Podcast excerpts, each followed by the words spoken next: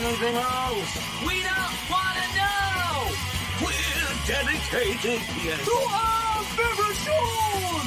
Oh, my circuits! Everybody loves Hypnotoad. Scary Dog! Pearson and Blurnball. Futurama. Good evening. You are listening to a Radulich Broadcasting Premier Podcast TV party tonight. I'm your host, the bad guy, Mr. Mark Radulich, your mandated reporter, and frankly, I'm mortified. I forgot who I was the past like, two times we did this, and then I for- and then I forget who you were. You you called yourself the Heartbreak Kid the last two times. I've always been Big Sexy Harry Broadhurst. Hi, everybody. You are yes, that is in fact big sexy Harry Broadhurst. Um, there it is. But yeah, I was calling myself the Heartbreak Kid, and I'm like, no, that's not who the outsiders were. It was it was Ra- Razor Ramon and uh, Diesel. so I'm like, I got to remember that I'm uh, I'm the bad guy. Which, considering our t- our, our individual takes on considering our individual takes on professional wrestling, I think that is more suiting to my personality than the Heartbreak Kid. I'm not breaking any hearts these days. yeah, but you definitely got some bad takes. Okay. All right. So tonight on the agenda, yet another show from this weekend, last weekend's WrestleMania weekend GCW collective show.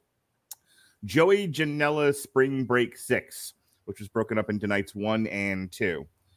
So um, before we jump into it, Harry, how many of these spring breaks have you seen? Every single one of them. Why do you think? I was reading up on this today. I actually have the Wikipedia page up now. I was doing a little bit of research before we started the show tonight.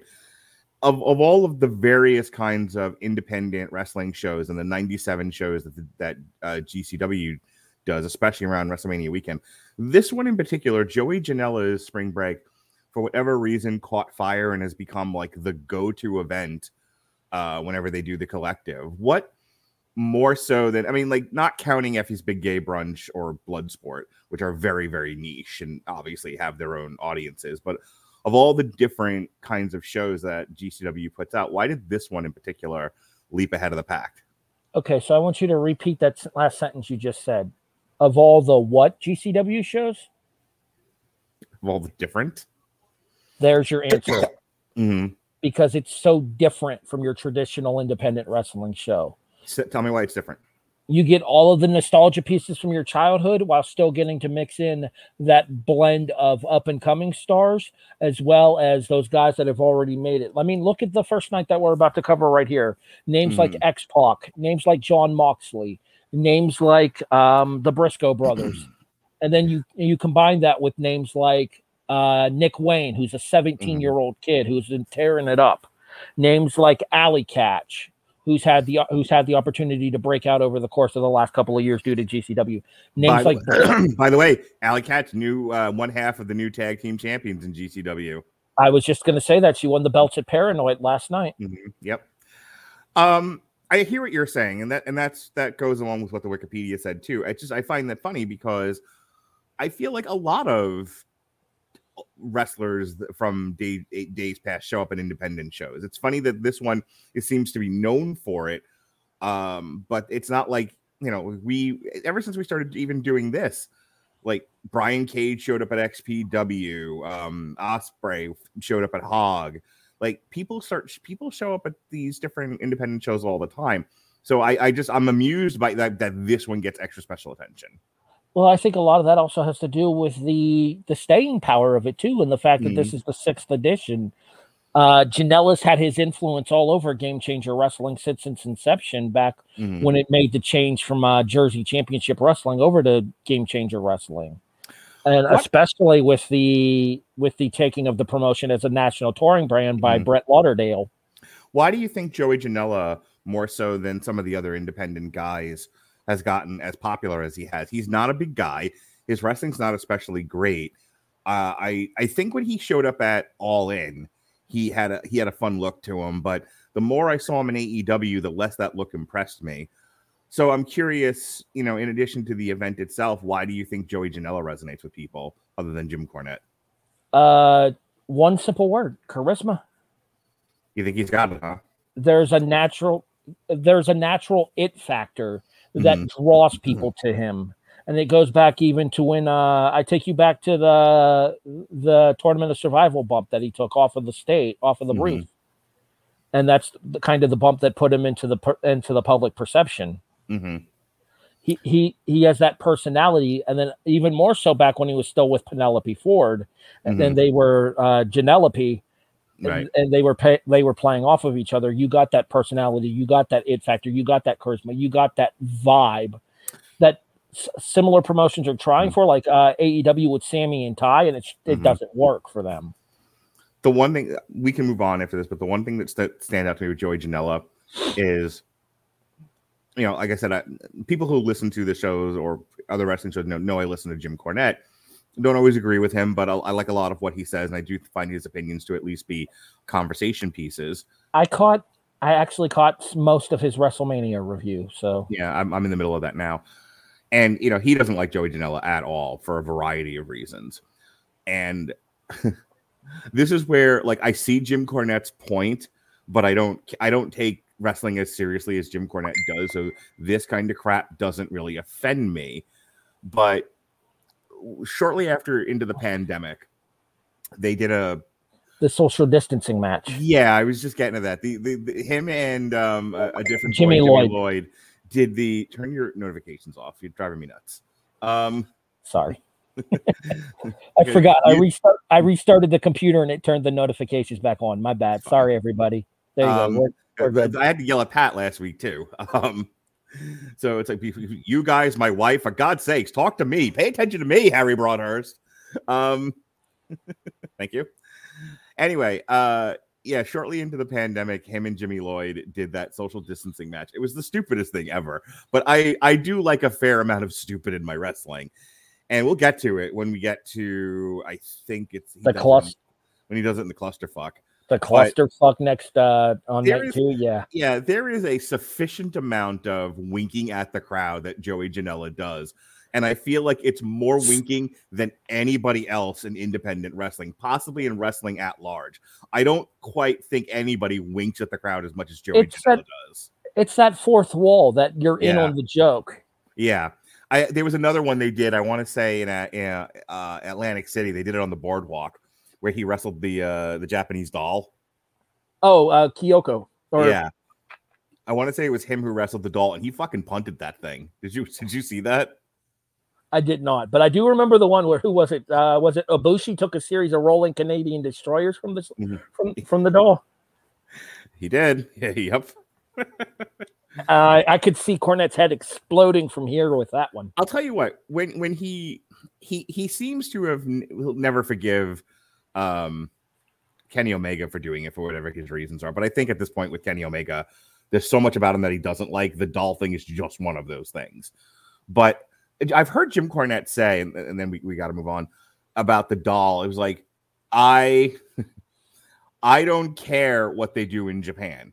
When you bring that shit to America and do it, that's the problem that I have. And I guess because they've they've done the doll thing in America, Jim Cornette's like, nope, you've ruined wrestling. I can't live with myself. For whatever, you know, for how much that's worth. What are you doing with your fingers? World's smallest violin. Again, you don't have to agree with the man. He's stating an opinion. He's entitled. So speaking of entitled, Joey Janela Spring Break, night one. Segway. which took place on March 31st, 2022. Uh, we have the opening bout where we have the GCW tag titles up for grabs. We have the Briscoes versus um uh Are you trying to use my document? I'm trying to use your document. You, Matthew- you say- Ma- Matthew Justice and Mance Warner of the Second Gear Crew. right. Nick right. Gage, and it was supposed to be Matt Tremont. Tremont was unable to participate, therefore his Right.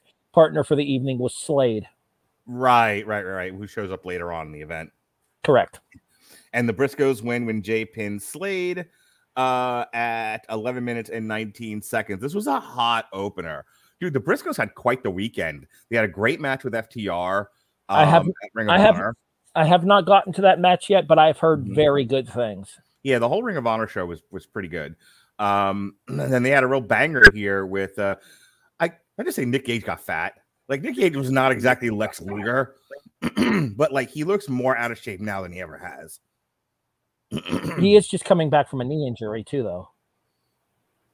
Remember, he partially tore his uh he partially tore his uh his ACL. He's been wrestling with a partially torn ACL for a while. if what you're saying is, hey, you know, he rushed back after, you know, and he might not have been in shape, which is fine, but you know, he just it was a quick quick recovery, a very quick recovery period, and not enough time to slim down a bit. That's fine. It's it was that's my observation though. Is I watched. It's just funny. I watched this with a friend of mine who uh, didn't know that this existed, but likes the the bloody wrestling. Dude, the pizza cutter stuff with at him and Slade looked like they were going to just scalp. Oh God, who was it? Uh, Mance Warner. Poor Mance Warner in that match. My God. That's what Manser does, though. Manser loves that death match stuff. Mm. Nothing. I you're you're breaking up. You're in and out.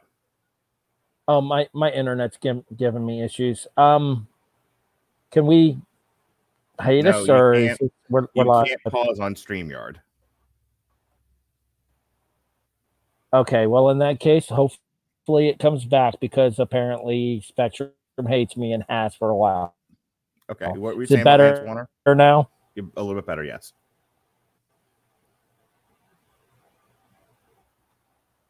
It's been a deathmatch guy for a while though, so I mean, Mance kind of knew what he was getting into. Yeah. Um, I really like this match. I think the Briscoes did a hell of a I, I think the Briscoes did a hell of a job being glue that kept this all together. Uh, the crowd was all as as they are always was into Nick Gage. He is like you know the the, the uh, folk hero of that crew. And uh, Matthew Justice and Mance Warner, you know, they were they were there to take a beating, and and boy did they get one. So good match. Uh, next match was Blake Christian against AR Fox. Uh, they pinned him with the Golden Trident, uh, which is Sister Abigail DDT at 12 minutes and 37 seconds. Uh, again, the friend, the friend that I watched this with, she was into the super athleticism of AR Fox. This was a lot of false finishes. Um, th- this was definitely one of those flippity do, you know, super gymnast athletic type matches. And it's, it wasn't necessarily my cup of tea, but she really, really liked it. And uh, she got a kick out of just how athletic both of these guys were um, and how many times they got, they went into a false finish. And, um, you know, she, she thought the match was going to end like 10 different times before it finally did. Yeah, I, th- I think that that's an issue in match number two on the card, though. Mhm. Uh, running this many kickouts this early in the show is going to burn out a crowd. I like both guys. I've been a huge Mhm. fan of uh, AR Foxes for years, going back to when he was in Evolve and Dragon Gate USA as Mhm. the whole Foxen show. And then that's a real sentence. You heard Right. it correctly. No, I'm with you. and Blake Christian, of course, is just coming off of his WWE run on NXT as Trey Baxter. Okay. So he's somebody that has a little bit of buzz behind him and then has just been starting to make his way back into the independent scene once again following his release because he was part of the crew that got chopped when Triple H went out on hiatus or whatever. right. So Christian's one of those guys too. Blake Christian is super young. The kid is like 24, 25 years old. So Mhm. he's he's somebody that puts on a little bit of size. You could see him coming back in like that Seth Rollins in like that uh in like that Jon Moxley role inside of one of the major companies because he's a guy that has a ton of charisma. He's a guy that Mhm. has a connection with the fans, all heart Blake Christian, and he's somebody that can put on performance after performance that you could build a you could build a resume off of. Yep, I think he just needs to slow down a little bit. Um, I agree. you know, I think this is one of those guys that you know Cornette looks at and he's like, "You're doing too much, too fast, too often." damn, knock it off. Again, because it's Cornette, everyone shits on it. But like when he makes a valid point, I'm going to say so.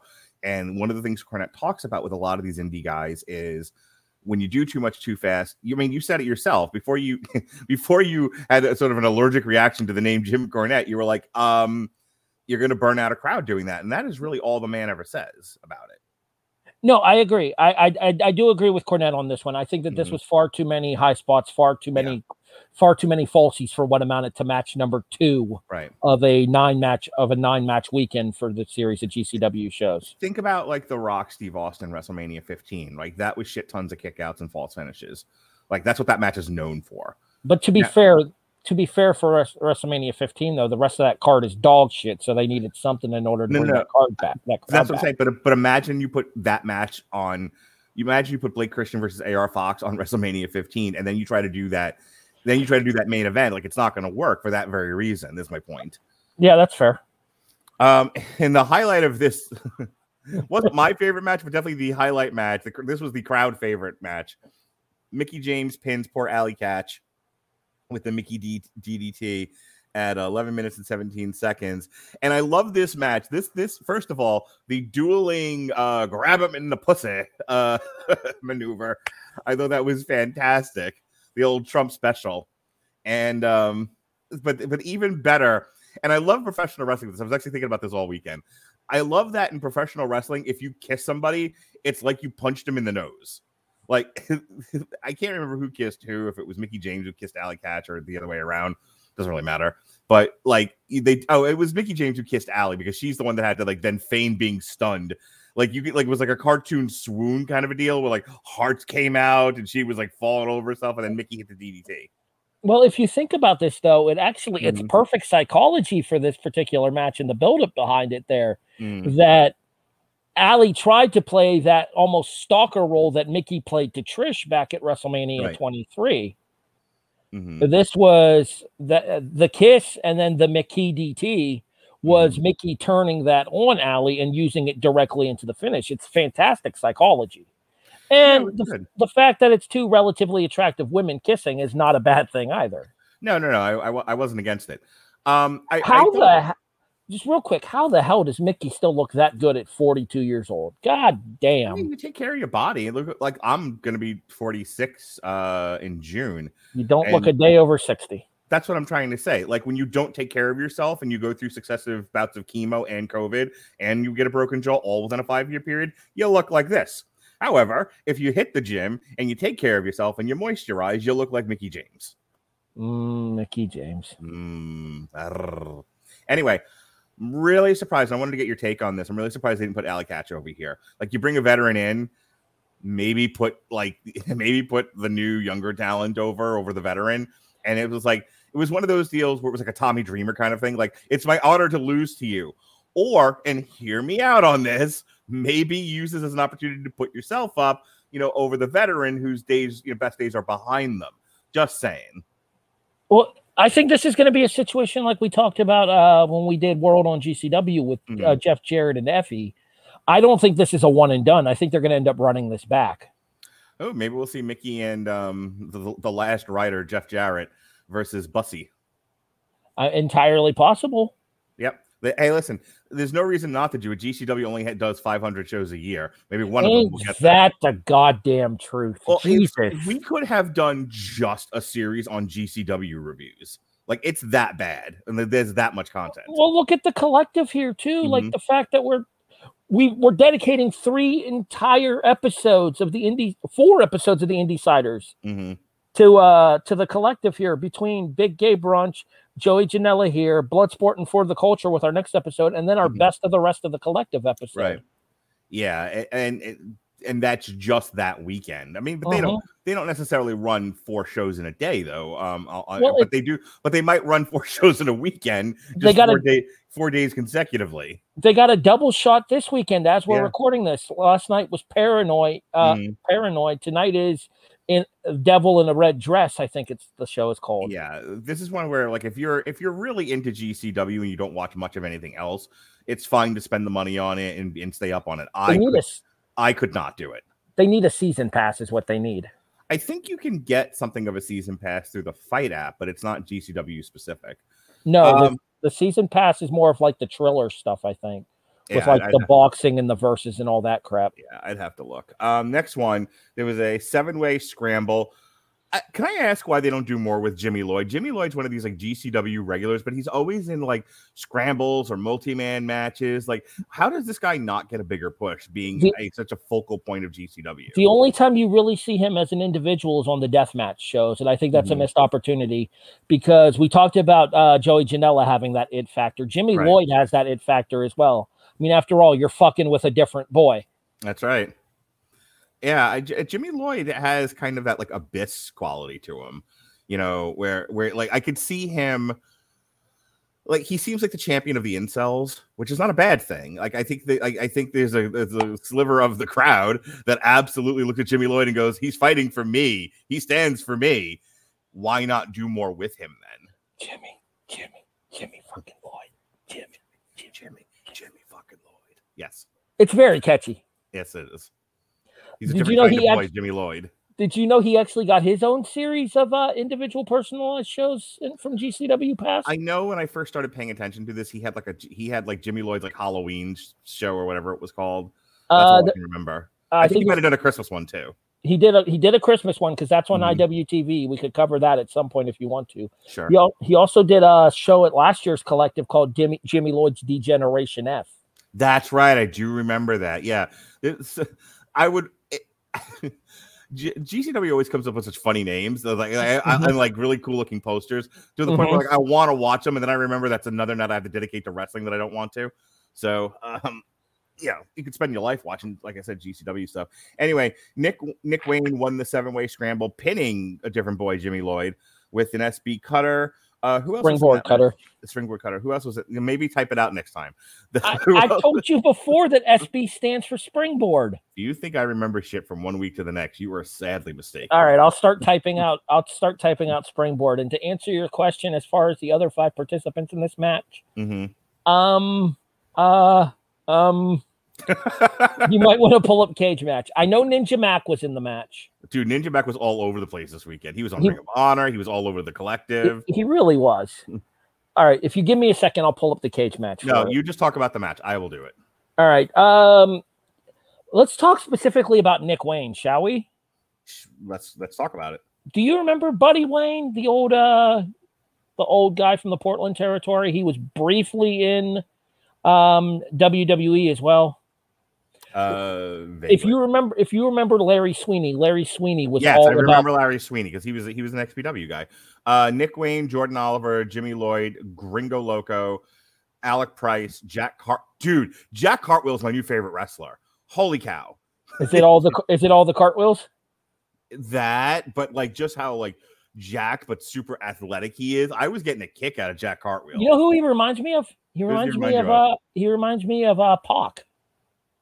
Yeah, yeah. I don't know how much taller or how much smaller he's he is than uh good old Pac, but I do appreciate I do appreciate the East Coast Ace Jordan Oliver. mhm. Uh, he was one of those guys that was originally in the stable known as Young Dumb, Young Dumb, Young they Dumb. were chanting that broke. during the they were chanting that during the clusterfuck. Young, dumb, and broke. Yeah, because it's uh it was Jordan Oliver, Charlie Tiger, Ellis Taylor, and there's a fourth member whose name Mhm. escapes me at the current moment. Okay. Uh, so what do you think of the, I, I barely remember the seven way scramble. All I could the fact that my talking point on this is poor Jimmy Lloyd, why he's, he's always in these multi-man clusterfucks. It, it tells you how much I thought of that match. And I think coming off the Blake Christian match and then coming off like the tag team, like I feel like after This- a while this stuff just, just sort of runs together. This is the start of something big for Nick Wayne and GCW. Okay. Oh, Nick Wayne's a 17 year old kid, right? Yeah, Nick Wayne is the 17 year old that just signed a developmental deal with AEW. Oh, okay, cool. Dar- Darby Allin came out and offered him an AEW contract at a Defy Wrestling show. Oh, okay. So Wayne's got Wayne's got potential, but he can't get booked in Florida because Florida has an age restriction. You have to be 18 to wrestle in Florida, which is where AEW is based. So he can't work for AEW until he's 18. Okay, makes sense. Um, again, what do you think of the match itself? Match itself was pretty good. I mean, it goes back to that earlier match we had between Christian and uh, AR Fox, though, where there's a lot of stuff happening a mile a minute. Yeah, The good news is, is, is between this match and the Christian Fox match, nothing outright obviously blown. So I think that makes matches like these a little bit easier to digest when they're not like super clunky spot fest when everything's hitting crisp, crisp, crisp, crisp, crisp. yeah, I would agree with you. Uh, the next match, old as fuck, X Pac. 46 now. Oh, you want to talk about again? You know, when you when one does not age well, Um, you could either be Mickie James or you could be X Pac. My God, Is it weird that every time he went to do that, I was worried he's going to break a hip? no, not at all. Uh, so Joey Janela in the Razor gear, which you That- me online that pissed you off, and I don't know why. No, I did. It did not piss me off. I popped for it. I thought that Oh, was like as shit. Not to mention, it's a slap in the face to X Pac too. Given the fact that Hall was one of his best friends. I, okay, I it didn't come across to me like a like a dig though. It, it just it seemed like Joey Janela was sort of honoring Razor. I mean, maybe No, maybe a Janela. bit of a dig at X Pac, but yeah, like he wasn't digging at Razor Ramon. No, it was uh, it was to honor it was to honor Scott, but it was Mhm. an in your face to to Waltman.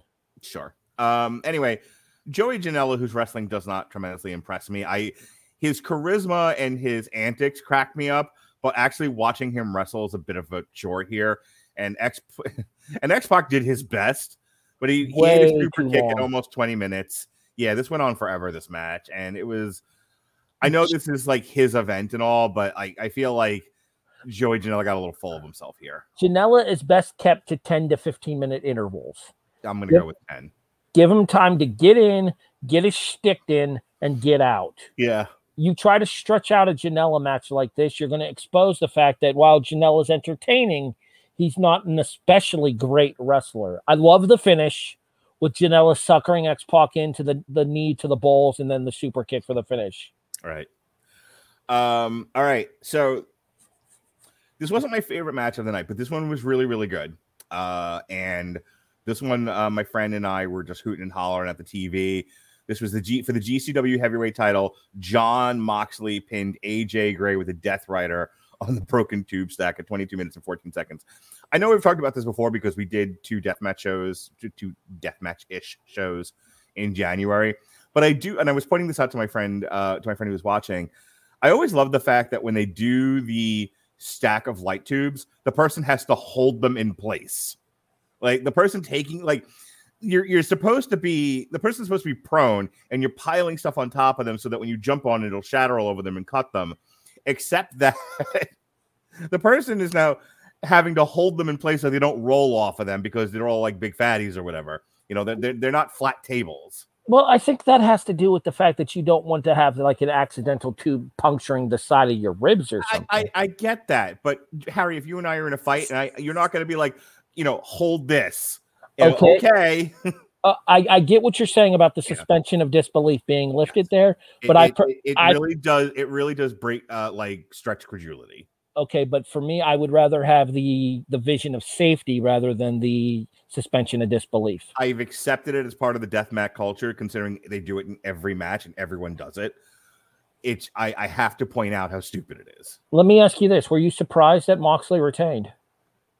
No, because I think Jon Moxley brings a lot of casual eyeballs to GCW that wouldn't normally. Work. I agree, and I don't think AJ Gray is a credible heavyweight champion. I don't think anyone know who the hell AJ Gray is outside of niche wrestling circles. He won. He won the brass ring match at uh, Hmm. uh World on GCW, but we talked about what a clusterfuck that ladder match right was. but that's my that's my point like outside of the gcw bubble do people know who aj gray is so like aj gray is somebody who if you want to make a star out of him that's fine but you got to bring him along a little bit more than this you got to get you know he's got to get out there and get more exposure he can't just do it in gcw it seemed yeah this seemed rushed rather than have because they they gave him the win at the world on gcw in the brass Mhm. ring match but it feels like the title match was rushed because you were missing that step a to step b in between in order to make Yeah. aj gray seem like a credible threat to moxley's championship at no point in this match did i think gray was winning the title no um but i but again I Jon Moxley lends, you know, despite Jim Cornette's opinion of Jon Moxley, Jon Moxley and lends uh, value to GCW. Like if you know, big time WWE star John, you know, modern day. Like this isn't X Pac, this isn't Jeff Jarrett, this isn't Mickie James. Mhm. People who are like past their prime. This is in prime John Moxley, formerly of the Shield and Dean Ambrose, coming to GCW. It- Like they should keep the title on him for as long as possible. back in arguably the best shape of his career in the process Yes, yes, hooray for uh, rehab. Uh, but my favorite match of this, and your in your main event of night one of Joey Janela's spring break, John Wayne Murdoch, dude.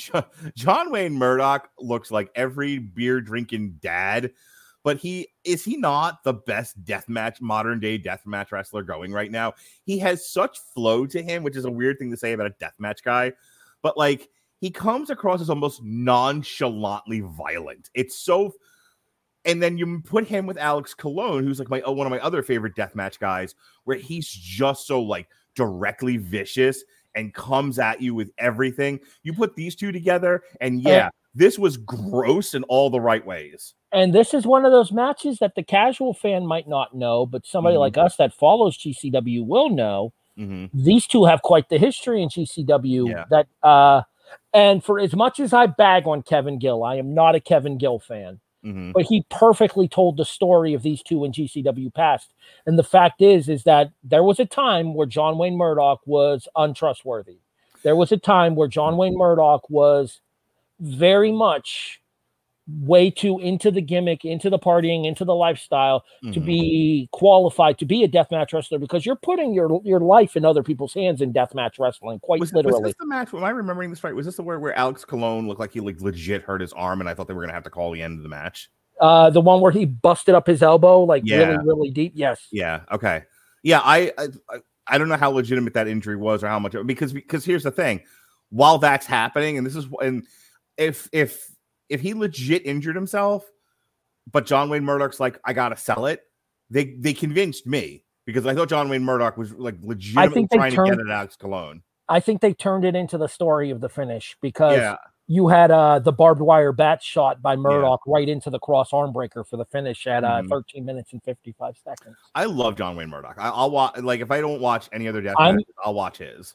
Him and Reed Bentley are my two favorite deathmatch guys on the independents right now. You don't like Akira? Um, not sold on Akira, not sold on Nolan Edward. Mm-hmm. Um, who's the other guy from uh, ICW that I like? Um, I like the guy who always wears the hat backwards. He's a, he's a bit on the shorter side. He's part of that 440 crew. Eric, Um, Eric Ryan. Eric Ryan, yeah. Eric Ryan also is very snappy when he wrestles. Like he's very crisp. And you know who's surprisingly good at the deathmatch stuff, even though he hadn't hasn't been doing it long, is Bobby Beverly of 440 as well. Oh, is he the one that looks like like a truck The driver? The, No, long no, hair? that that I think that's Eddie Only. Eddie. You're right. That is Eddie Only. Um, sorry, nobody beats Shlak. Shlak is the Speaking- best. If you want to talk slack, then we're gonna have to sit through six hours of California. Um. Anyway, we'll we'll talk later. I, I don't know if I can do that. That- I'm telling you that that's all that's on the verge of being canceled right now. Like I'm I'm going I through my schedule. I'm canceling a lot of stuff. I'm I'm I'm having I'm dealing with some personal stuff going on, so I have to start clearing up some days uh, where I can't record, which is why I moved a lot of stuff to Monday nights. Mm-hmm. Uh, and I'm just like Monday nights are good recording nights for me. Tuesday nights are good recording nights. I can't do a lot of stuff on the weekends right now. Point being, um, that that that entire show might get canceled because I'm not doing a six hour watch. Sorry, uh, I like sent I like I XPW and all, but no. I sent uh, XPW management a message asking if there was going to be an edited cut released. Okay, well, to be continued then. Anyway, for the ultraviolent title, John Wayne tapped Alex Colon with a cross arm breaker at 1355. Dude, this was fucking dope. And uh my, my friend that watched it with me, like I said, she's she's into the blood and the in the guts, and she'd never seen anything like this before. Like when I told her what deathmatch wrestling was, because she she knew WWE, right? Also, be, because she's part of like the LGBTQ uh, community, I told her about Effy's Big Gay Brunch, and she went home and told like one of her friends about it. Apparently, like we're spreading the message now. You and me, we are spreading the message of Effy's Big Gay Brunch, getting all the getting all the people that don't know to know.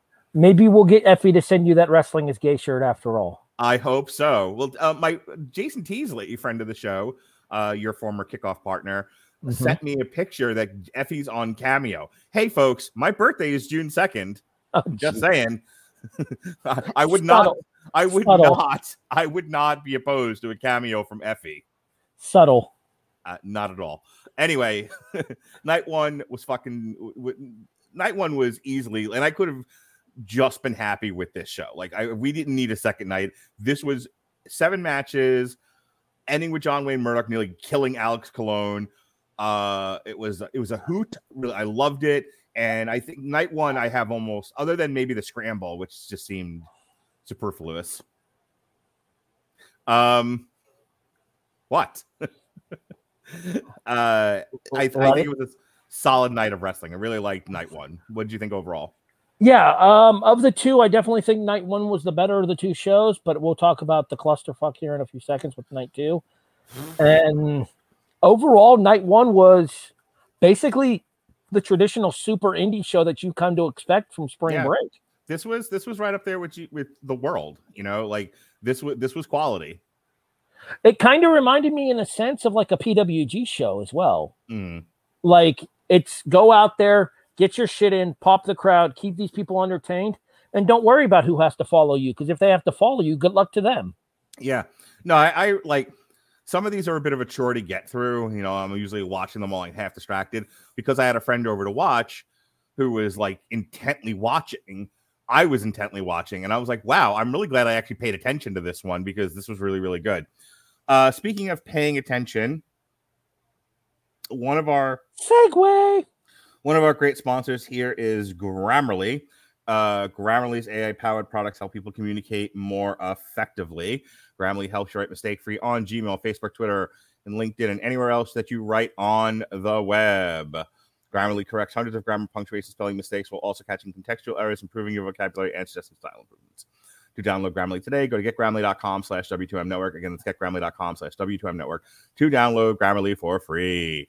And now we move on to Spring Break Night Two, which took place on April. You write, you wrote here April second. I actually think it was April first, but it went April overnight. April second because it started at twelve fifty nine Eastern East Okay. Eastern Yeah, it, Daylight. was, it was like a weird time, but it was whatever. Doesn't matter. midnight midnight local, but one a.m. East Coast. So I put April second. Fair enough. Um, and I it started off with Joey Janela doing the Vince McMahon pre NWO promo. If you'll remember, I think it like it was at the end of the Royal Rumble because because they showed up at No Way Out. On on SmackDown, he spun around and revealed the NWO logo on his chair in his office. Right, and that's when he delivered. I ha- you know this was when he was feuding with Ric Flair. So Correct. okay, I remember this now. It was the it was Survivor Series happens. The invade that ends the invasion. The next night on Raw, Vince is crowing. Ric Flair shows up. He's like, I ha- I own half the company, and at which point Vince is pulling on his ear. This leads into the Rumble. Yada yada yada. Flair beats Vince at the Rumble. It sends Right. Vince into a spiral, which leads to Br- Vince bringing in the NWO. Right. He needs to inject SmackDown with a lethal dose of poison or some shit, is what he said. Inject the WWF. The brand split hadn't quite happened yet, but yes.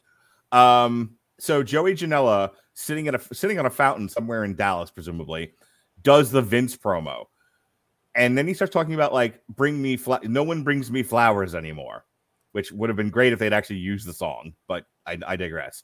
You want to fill me in here? what the point of all of this was? Okay. Do you know what the phrase "giving someone their flowers" means? No, I was taking him quite literally. Okay. Get the phrase "giving someone their flowers" is paying them the respect that they're due. Okay. Uh, it's one of the things that was like really big when Big E won the championship because you remember Kofi and Xavier talking about giving Big E his flowers. No, but go Take- ahead. Take your take your moment in the sun, take your spotlight, take your opportunity to be praised and to be admired for what you've accomplished. That is Okay. what Janela meant by bringing him his flowers. I'm with And you. what he what he means by that, and Kevin Gill talked about this, is he used to be the benevolent J- Joey Janela, and now he's the malevolent Joey Janela, out to destroy his creation and why does he want to destroy Spring Break? because he feels that Spring Break is no longer about Joey Janela, and it should be Okay, he feels like the spotlight is on, you know, the other other people wrestlers. rather than him. Yes, exactly. Okay. It's an it's an ego trip. Okay. Does is this part of a other story, or did he just Yes. wake up one morning and go, "Okay, so what's the story?" The story here is that Janela is trying to take back Game Changer now that he's no longer with AEW. Okay, and then this is they've been doing this on other shows. Yes, Moving on.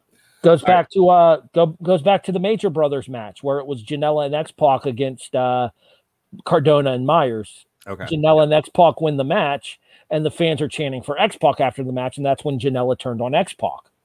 Makes sense. What we opened up with one of my favorite wrestlers in the indie scene, the Dirty Daddy, Chris Dickinson, The filthy Taking- father, the Yes. future papa.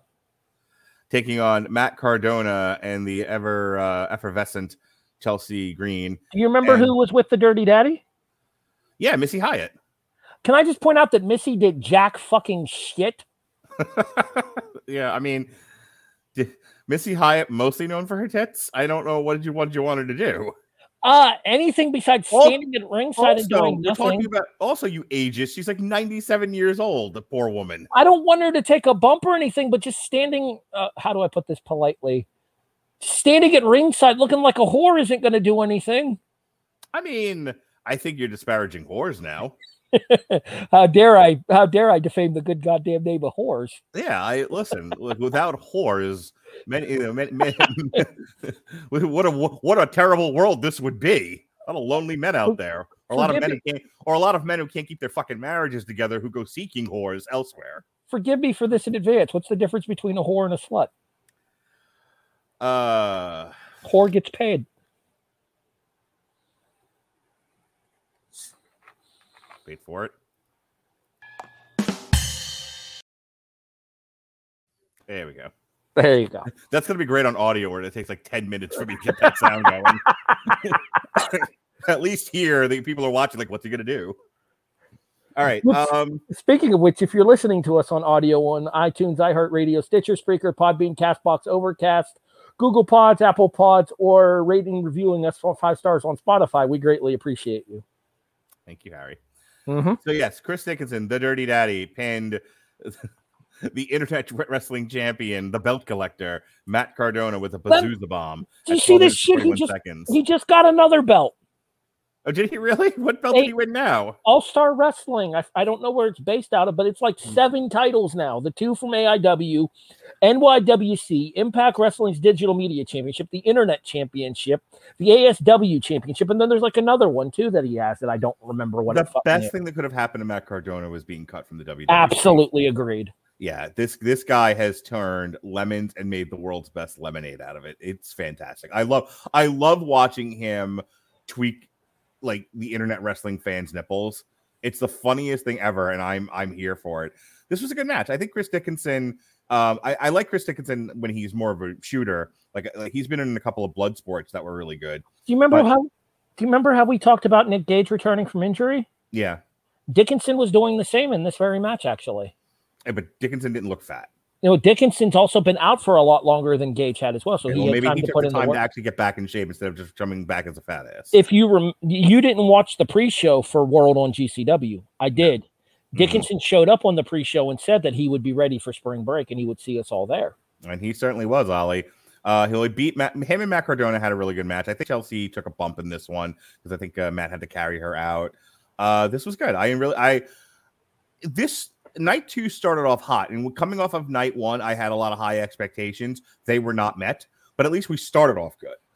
See, I was okay with everything until the main event on night two. We'll get there. Um, Yes. Yeah, like the actual matches themselves on night two are great. When we get to the clusterfuck, I by the end of it, I wanted to walk out in the middle of traffic, but I'll get there. Um, anyway, Dickinson, Matt Cardona, I really, really liked a lot. What'd you think? I thought it was very good, and I think that they uh, managed to stay in that sweet spot for uh, Cardona as well, that 10 Mhm. to twelve minute range. Yeah, for sure. Uh, we talked Tony- about we talked about Janela overstaying his welcome earlier. Mhm. Cardona knows that his shtick is best in a certain interval, yeah, and going past it, it's going to get to the point of diminishing returns. yeah, ten to fifteen minutes, get in, get out. You know, Mhm. aggravate the crowd and run away. Mhm. Old school heel, heel old school heel heat. Tony Deppen, who I always thought was more.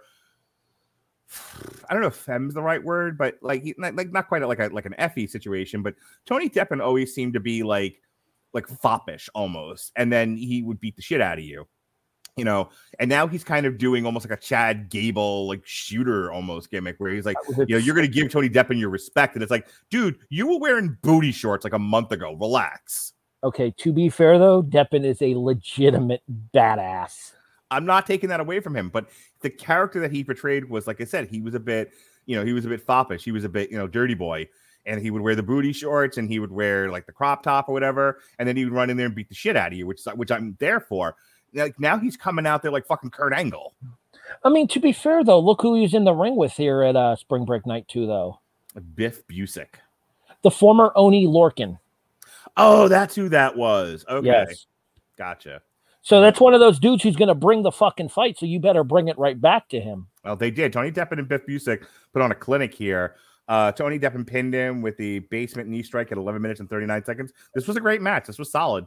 Okay, so uh, what I mean by, for those of you that don't know, what I mean by a basement knee strike is the opponent is kneeling, and that green glass throws me every single fucking time. Threw me too. I just fucking drooled all over myself. This is Um, when my drinking problem started. Yeah.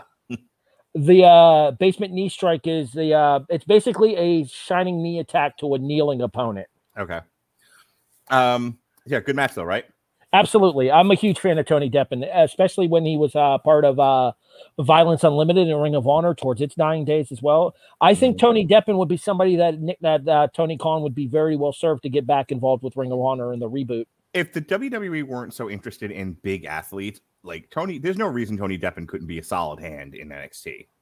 I agree. You know who he reminds me of actually, and uh, you you segued me perfectly for this. You know who he reminds me of? Who do you Robert- remind you of? Roderick Strong. Yeah, I would love to see Roddy and Tep- Deppen go at it. Um, all right, next match. This one I actually don't remember. Mike Bailey pins Jordan Oliver with the Flamingo driver at just under 10 minutes. Refresh my memory here. Okay, so this was the match that was supposed to be PCO versus Mike Bailey. Okay. Uh, PCO got pulled because he suffered a concussion at uh, Multiverse of Matches for Impact Wrestling the night before. He's also 100 years old.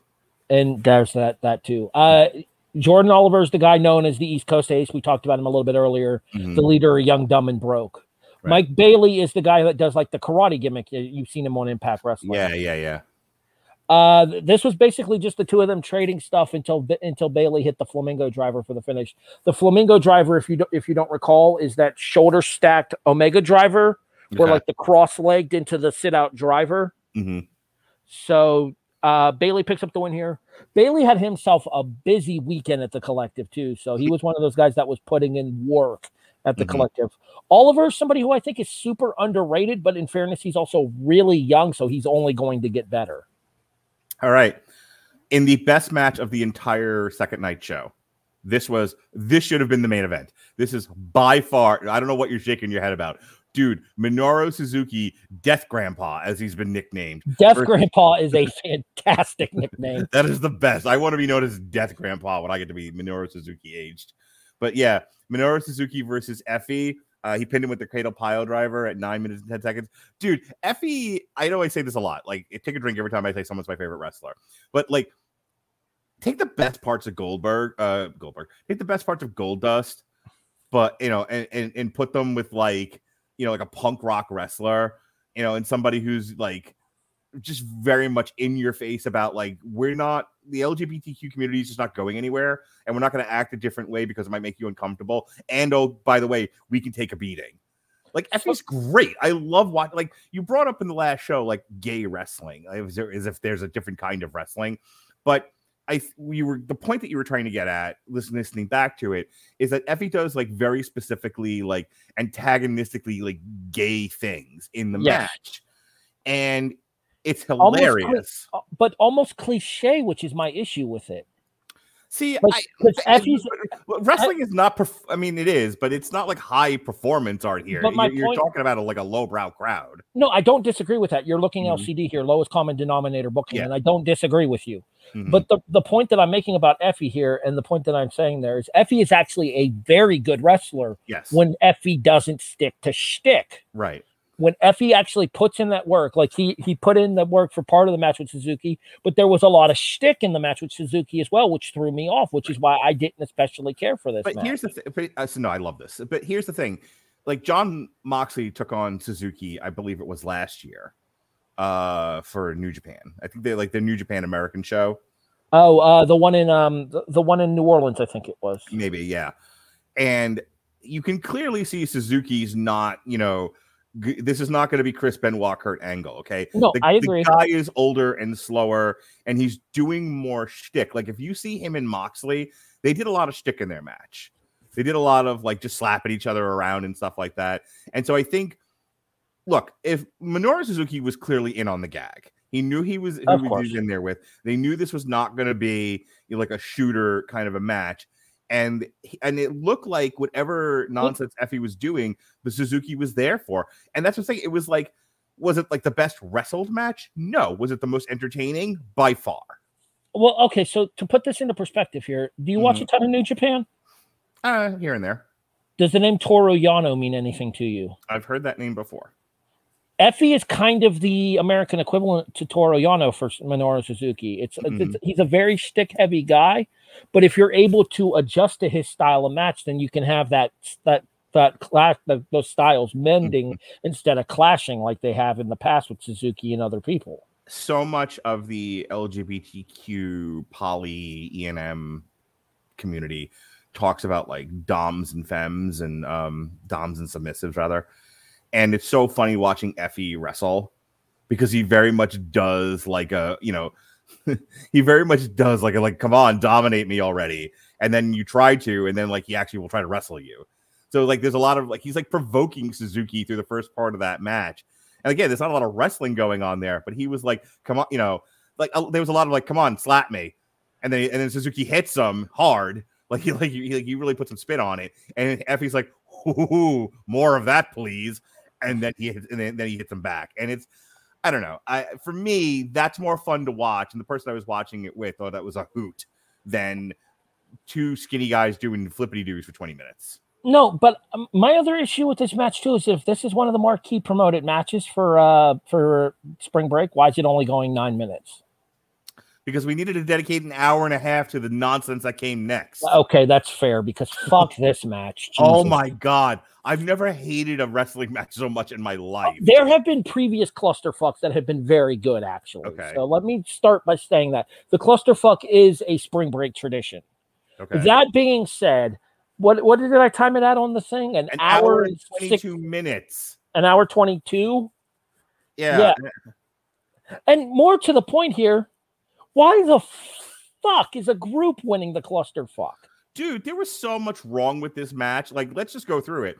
So you have Joey Janela who almost goes coast to coast, and then he gets eliminated towards the end. You're like, wait, why? Okay, actually, that I did like, and the reason I like that is because that sets up Joey Janela's next program with the previously mentioned Nick Wayne, because Nick Wayne was the one who who eliminated Janela from the cluster. That's fine, but then Nick Nick Wayne should have won. like Nick Wayne should have been the one to eliminate. Joey I think Janela. eliminating Janela was enough of a rub for him to go forward into that program with Janela. But, they, but the 'cause you- winners of the stupid thing were the second gear crew. Which why is a group winning this? And see, I think that this would have been an opportunity to put some dissension in the second gear crew by having them have to battle out for the win of the cluster. Or and hear me out, just put the 17 year old over. Like why? Like, you're saying like it's enough, or he could have a little bit more, you know, or you could have that story where you know the second gear crew gets. I just uh, let, me- let me go back.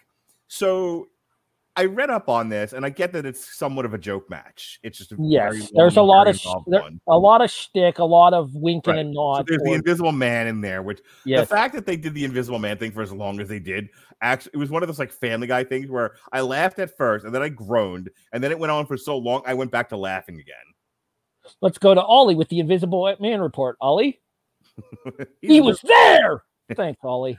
Thanks, Ollie. Um, good old uh, Dark Sheik was in there again. Uh, she was in there for a while, as a matter of fact. They did a lot of they did a lot of women participants in this match. oh, they, Like- they had like an Avengers moment. Yeah, they know, had like that full. They, no, I got it. They had that full on like eight woman face off in the middle of the Right. ring with all Yeah. of them standing Yeah, and glaring at each other, yeah. like Jazzy Yang and um, uh, Dark Sheik and uh, Trisha like a very, Dora. the, the girls get it done moment, which I laughed at. well, that was actually a callback to uh, the Mhm. third clusterfuck, which had a no Mhm. contest because Janela refused to book any women for it, so they all came in and destroyed the ending of the match. Yeah, they they they talked a little bit about that. That like this was Prazak- Prazak talked about it, and it made sense for Mhm. Prazak to be the one to talk about it, given the fact of Prazak's involvement with women's wrestling in the United States. Let's not forget, Prazak is the proprietor of uh, Shimmer. So this was, and this is why I brought up the social distancing match because because Jimmy Lloyd walks out. They do the they do the callback. Yes, Yeah, and so they he so he's like pretending that he has COVID basically because that's not tasteless at all. And they do the social distancing match in there, which again, if you're a hardcore wrestling fan, you're like, this is dumb. But if you're like my friend who's just in for a good time and wants to be entertained, she cried watching that. She was laughing so hard. If you're in on the joke, that bit Mhm. is funny. Right. If you're not in on the joke, then it's eye roll inducing. Uh, there is a quote from Mike Spillane, professionally known as Mike Quackenbush. Yeah. To those who get it, no explanation is necessary. To those who don't, no explanation will do. This was entirely too long. The I agree. People want it. I, didn't- agree. I also didn't like the fact that I, I they you would lose people on camera for a while, like like Dark Sheik being a really good example of this, to the point where I thought she was eliminated two and three times. That she would just disappear off camera and then she'd come back. Like there, there was a bit where Joey Janela, they were smoking pot in the ring at one point, and Joey Janela had been gone for a while, and I thought he had been eliminated, but he wasn't. He just went in the back for a bit, like a bit. Like, come on, either eliminate people or leave them somewhere in the vicinity of the ring. The fact that they can just fuck off and then there's and then come back to the match later. Like, who is this? Austin and McMahon? Like, So I mean, it's a good comparison. You're not wrong. yeah, I that bought it was because here's the thing.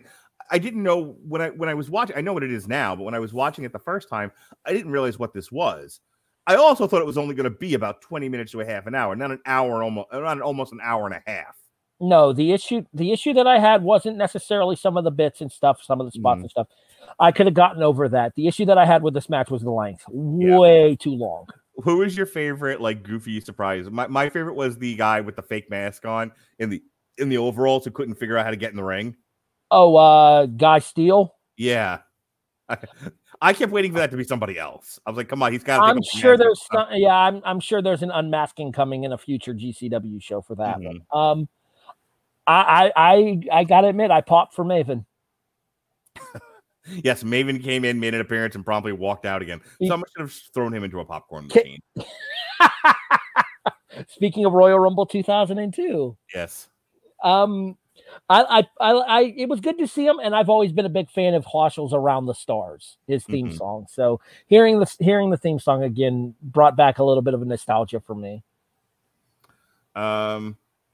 Manders or not Manders, uh, Matthew Justice, AJ Gray, and Mance Warner survive at one hour, 22 minutes, and 41 It- seconds. The, here's the thing: like, if four four zero wins, fine. They were like, you know, the heel group running roughshod Mm-hmm. in over people. Um, that made more sense. The group that came in at the end that that was eliminated by the second gear crew, if they had won it, granted, LA I would've Fights. yeah, I, I that would have made somewhat more sense. It would have been had less of an impact. The fact that the second gear crew come in at the very end and then win the thing, I'm like, what was the point of the previous hour and ten minutes then? Why why, why did we even do this? You're not wrong. I don't disagree. Like I, by and large, I understand the joke of the clusterfuck. Yeah, but the the finishing for it. Uh, Joey Janela said he wants to destroy the clusterfuck. Well, the booking almost managed to succeed there, Joey. Yeah, that second, like, like I said, the the, the story of these shows, and even let, let me go back. Everything up through Minoru Suzuki versus Effy was fantastic. Like, I, I legitimately enjoyed both nights. Good to great. The clusterfuck, like, you ever just miss a question on a test and it brings your whole average down because it's like a ten point question or whatever. Mhm. That's what this was. Like, you managed to ruin night two with the clusterfuck, and you kind of took away from one. That's how bad this is. Like I would give night one like a nine, Mhm. basically, Yeah. because there's something for everybody on that show. Night two is like a seven, and the reason it's a seven is because the clusterfuck drags it down a good point, point and a half. Yeah, no, I up like I said, up until the clusterfuck, I was really, really enjoying it. Like it was a solid night of wrestling. My Like, I, I get you're gonna get some goofy shit with GCW, but for the most course. part, everyone was there and taking it seriously, and it wasn't it wasn't too bad too off the beaten path. And then you get to this clusterfuck, and you're like, oh, we're gonna be clowns again. Got it. Yay. and the problem, and we'll move on from here. The other Yeah. issue that I have is there were so many people made to look ridiculous in this match that are big parts of GCW. Mhm. And I have that issue. We have that issue as wrestling fans when it happens on mainstream. Why are we giving the independents a pass on that? yeah. Why, why would we? Why would we give the independents a pass on? Oh, this guy's a huge, huge deal here. Uh, well, guess what? You get to look like a fucking douche, as Pat Patterson would say. What do you think of the entrance music throughout all of this? I always appreciate the fact that they use actual licensed songs. Mhm. Um, I know what your favorite song used on this show was. What was my favorite song? Goodbye Yellow Brick Road for Effy. Of course. And you can find Goodbye Yellow Brick Road on Amazon Music Unlimited. And did you know Harry Broadhurst of the Broadhurst and Watkins Sports Report? Why did you guys name it that? Like, Uh, so BWSR Sports Mm-hmm. in black and white. oh, okay. See, I would have just stayed with the kickoff. Uh, the kickoff is a multi-person show. BWSR is just me and Eric. It is whatever you say it is. And I would have, because I am a simple branding man, would have just kept it like uh, Chris Bailey made this argument to me too. He was like, we like, we should just do our own Posman show. I'm like, how about you keep to the formats I've already done? I don't want to create 50 shows. You know, I you, mean- said, you did the same thing. Like, we should just do our separate indie side of thing. No, it's a TV party. Fuck off. Because I'm only making. it should indie cider should have been its own deal. I'm just saying. you know, I, I- I'm doing this whole thing on David Simon. Those are all TV parties too, but within that column, they're individualized. But things. did you know you could listen to the Indysiders as a part of TV Party tonight on Amazon Music? You can, Harry Broadhurst of the Screaming Boy podcast. Uh, if you click the link in, in the description of this show at getamazonmusic.com slash W2M network, you can get a free 30-day trial of Amazon Music Unlimited. Make sure you complete the sign-up process. Uh, if you want, if you like it, you can keep it. Uh, just pay the fee each month, which is comparative to Spotify. It's Apple like Music. 10 bucks a month. Yeah, or you can cancel it. No fuss, no muss, no contract. So that is it for Joey Janela's spring break. You didn't give me an answer to your rating for the show. What did you think of the two shows? Um, I, the, I I'm in agreement that uh, the night one is probably like an eight or nine for me. Yeah, Night two would be higher if it wasn't for the stupid actual clusterfuck. Um, so I'm gonna say it's a five. It was it bothered me that much. you know who else was? You know who else was never a big fan of the clusterfuck? Mm. Uh, Larry Csonka, rest his soul. Yeah, I don't blame him. Like Larry, Larry, Larry Csonka only- hated the clusterfuck. Larry could only take so much of the nonsense before he was like, "This is a giant waste of my time." Um. Anyway, so the next, uh, we're gonna be changing the date that we record these. We're gonna be moving them to Mondays at eleven. So um, I'll be doing double duties. I'll be doing either a TV party or an on trial or something um, at nine o'clock, and then we'll try to keep it to an hour, and then Harry and I will reset, and we'll do an eleven o'clock recording for these Indysiders shows. The next one will be Bloodsport and for the culture from tw- uh, from the collective 2022 and that's going to be may 2nd and then may 9th we'll be doing the best of the collective. We'll select our favorite matches from each one of the cards just kind of go back and forth. Um, then we skip a week and we're back. We'll do something on the, the 23rd it may be xpw california. It may not be Definitely going to be freelance thrash unreal though. yeah um we'll see what else by the time we get to the end of may we'll see what else has uh occurred out there that we might want to talk about because if again if i have to watch a six hour fucking wrestling show i'm not watching a six hour wrestling show If uh, more specifically, if we have to watch a six-hour wrestling show, it's not going to be XPW. yeah um all right this week on the Rattle Legend broadcasting network tomorrow uh, we have a re-airing of fantastic beasts and where to find them jesse's got an unspoken issues coming out for cosmic carnage and myself and ronnie adams will be reviewing ambulance the new michael bay movie that nobody It saw looks really good. I, I really enjoyed it. Apparently, nobody bothered to go see it, and that's okay because in about a month and a half, you'll be able to watch it on Peacock. Uh, Tuesday is the traditional Damn You Hollywood night, and we will be going with the number one movie of the weekend, Sonic the Hedgehog 2, which was fucking dope. My kids loved it. so you can hear us gush about it on Tuesday. Well, you can hear us gush mostly about it. There's about a 10 minute segment in the movie that Robert Winfrey is probably going to rail against. Uh, speaking of getting railed, Homicide, Life on the Street, season Giggity. five.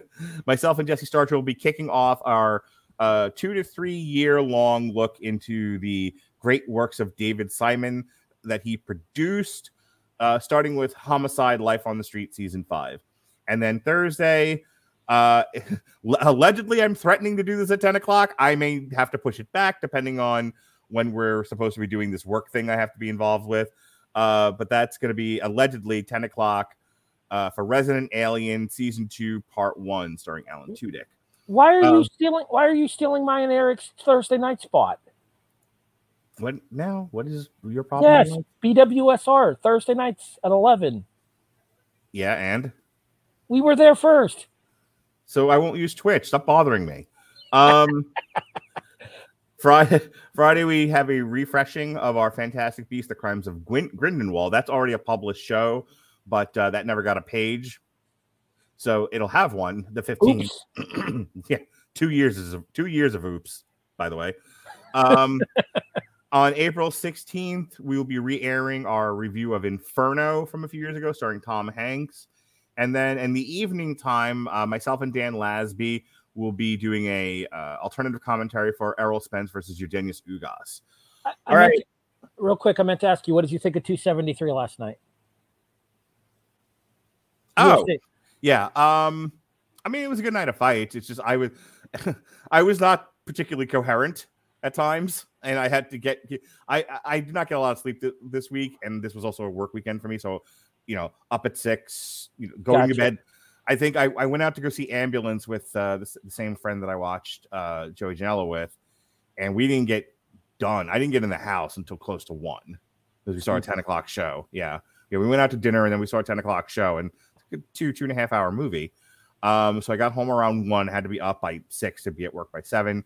Saturday night I was out again, and then here I am with you. And I'm coherent, but I am desperately trying to end this show so I can go to bed. All right. Well, then let's go ahead and put a wrap on this. You can find me on the Broadhurst Watkins Sports Report available here on the W2M Network, myself and Eric Watkins. Uh, sports in black and white. This week, coming up on BWSR, we have our NBA postseason preview. We cover Omega Ball, which just debuted on Fox Sports 2 over this past weekend. Three team soccer, basically. Um, let's see here. What else do we have? Talk about talk talks about opening week in Major League Baseball and assorted other random various sports related things on there. Uh, Life is like a game show.